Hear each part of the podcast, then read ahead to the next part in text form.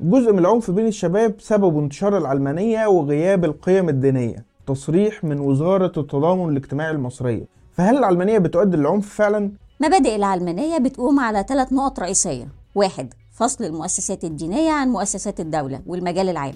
يعني هنا مفيش نفي للدين لكن لا المؤسسات ولا الجماعات الدينية تتدخل في شؤون الدولة ولا الدولة تتدخل في الدين.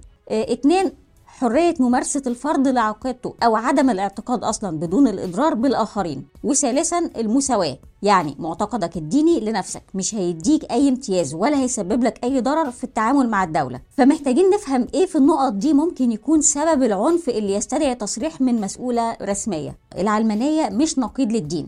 العلمانية مش حاطة نفسها في تحدي مع مبادئ أي دين أو معتقد. من حق كل شخص يمارس معتقداته لكن دور العلمانية هيكون ضمان المساواة للمؤمن بأي دين وكمان لغير المؤمن.